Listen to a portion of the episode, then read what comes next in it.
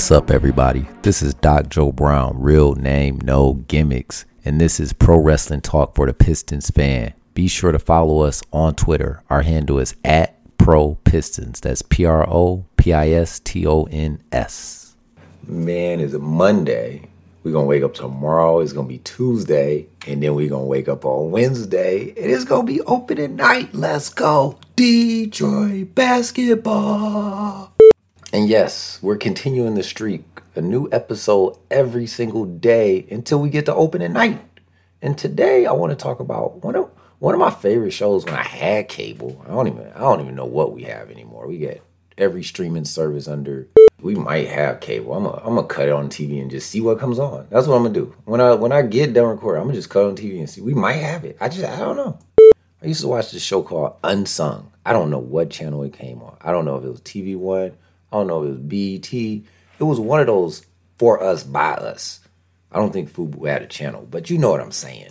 It was always good because I never had a lot of time to watch TV, but you know, I, I use TV as background noise. So I'd be like cleaning out a closet or something, and they just be like, you know, just an hour long documentary on another bad creation or, you know, Hi-Five or just just some group. You're like, what the hell ever happened to them? It's just one of those things. You just just like, whoa, they got a wild story. Did they do one on Soul for Real? I'm gonna have to go it. Heavy D and Soul for Real. But this show was good. It was good because it always seemed to capture groups. And me, I just always thinking like, how did you even catch up with these people? Like I like what? Kid 'n Play? Like I haven't seen Kid 'n Play in 30 years.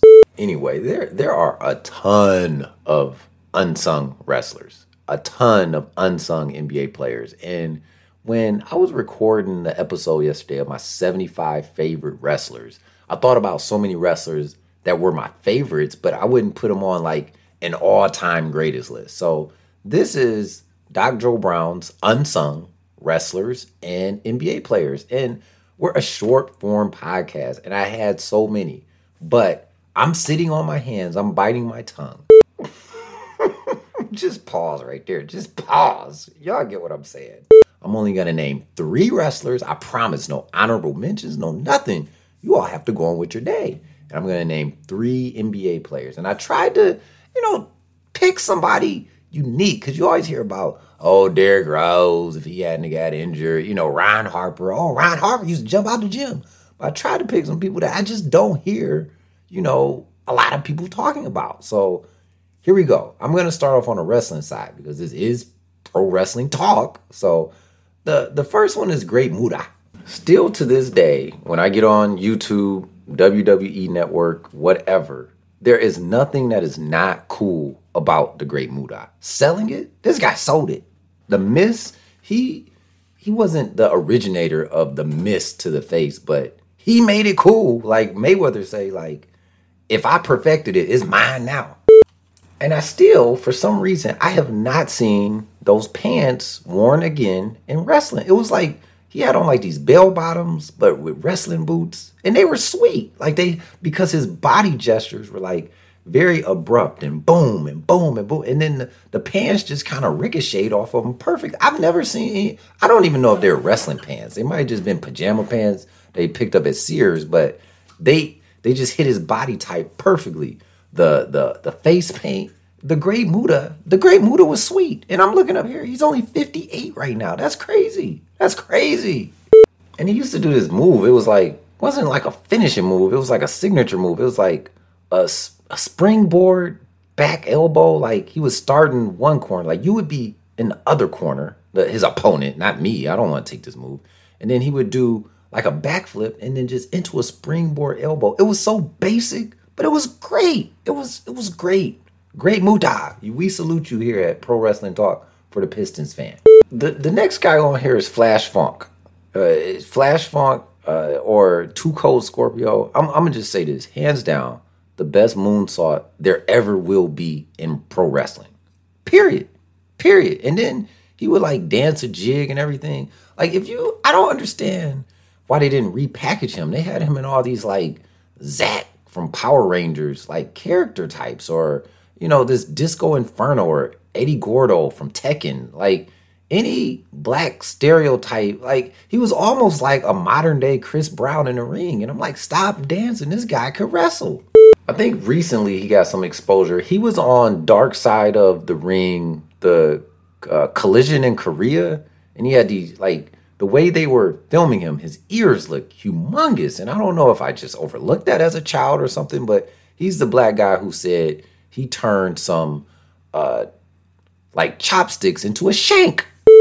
But all that said, I don't even know how I got out there. I was just trying to give you a point of reference of how he was recently captured in a mainstream wrestling show. But all that said, type in Too Cold Scorpio. It might it might be the number two, but you'll you'll get there or Flash Funk on YouTube, and all the all the matches are fun. All of them are great. He, I mean, this guy. I mean, gosh, WCW, WWE. I really believe that you know they they just they just just didn't do this one right. Just didn't do this one right. I mean, he he could have won some places. And number three, I mean, this isn't this is just something that, you know, I thought as a character is Raven. I, I liked how WCW presented him initially. He was sitting in the crowd, he had the flock. I thought that Raven was a really good character and he sold it. He sold it. I mean, sitting in the corner of the ring before the matches started. I like that. I thought that could have gone somewhere, but and then in preparing for this show, I look back at highlights and like it really doesn't translate real. His his, his mystique and you know like looking at old YouTube videos, it's kind of one of those you would have had to been there type things. But he really had this uh Bray Wyatt and you know the the Wyatt family kind of mixed with a Jake the Snake. Like it, it was really unique, and you just kind of had to be there. And I just I, wish I would have seen that go further. I, I, like unique characters. I like the Fiend, and and this was it. It, it had all the makings of it. And as a matter of fact, I believe that Raven, yes, when Goldberg got the U.S. title, he beat Raven, and I don't want to say that was the pinnacle because somebody jump in. No, no, no. Remember, he got the IW. Da, da, da, da, da. But this, I mean, Raven was a really unique character. I really wish it could have just gone further. I know he had the crucifixion thing in WCW, and that was, ugh.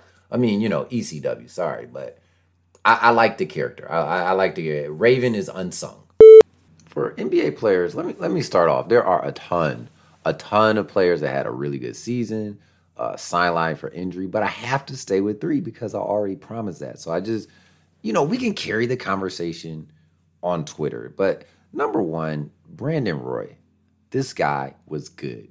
Could jump out the gym, had a J. I mean, he was. Sometimes I like. I'm thinking about Brandon Roy highlights, and I get him confused with Damian Lillard. So think how good Damian Lillard is and be like, oh wow, they had a point guard just that good right before him. like it's crazy that Portland was blessed with two phenomenal players. Like soon as Brandon Roy, like, you know, unfortunately got injured, then they just boom, got got Damian Lillard. They are really lucky. But look it up. If you're ever bored, go on YouTube, type Brandon Roy mixtape, Brandon Roy highlights, and you're gonna be like, whoa. Like like Black Rob, rest in peace. Whoa and I don't know him personally, but he was one of those guys you were just always pulling for. Like when he tried to make the comeback with Minnesota, I'm like, okay, okay, it might work out. It might work out. Like you, you know what I mean. And then the other thing is like, I'm looking at these highlights, and it's not that long ago. It's like 2000. This is 2000s. This is post 2005. And it's like, dang, I hate you, injury, injury. When I see you, I'm gonna beat you up. The next two should come as no surprise because you frequently hear me mention them. But uh, the first one of the last uh, is, is is Penny Hardaway. This guy was good. This guy was worth the hype. I'm look when I when you talk about a player that could have literally shifted the landscape of some NBA titles if he had not gotten injured. You're talking about Penny Hardaway.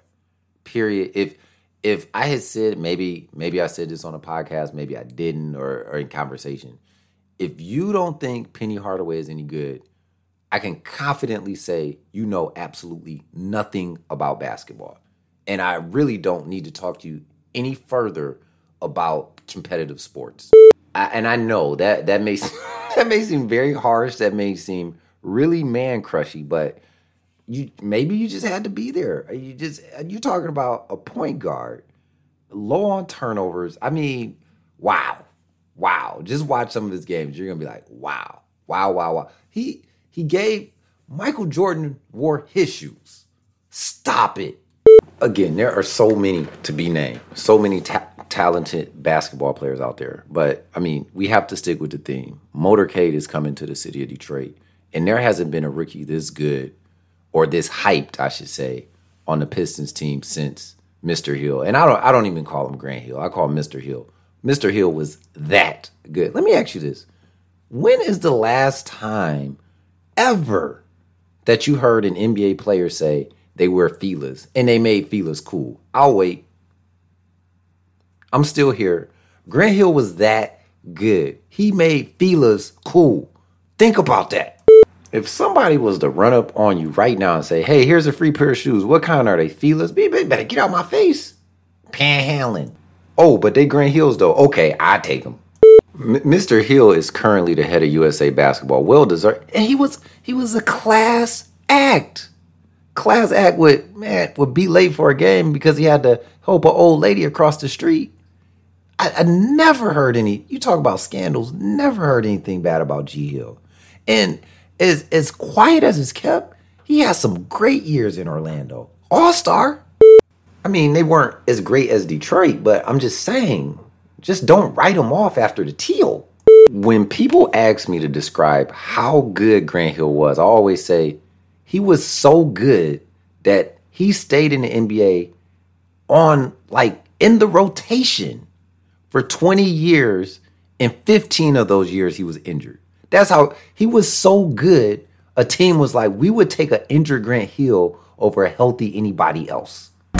Detroit basketball.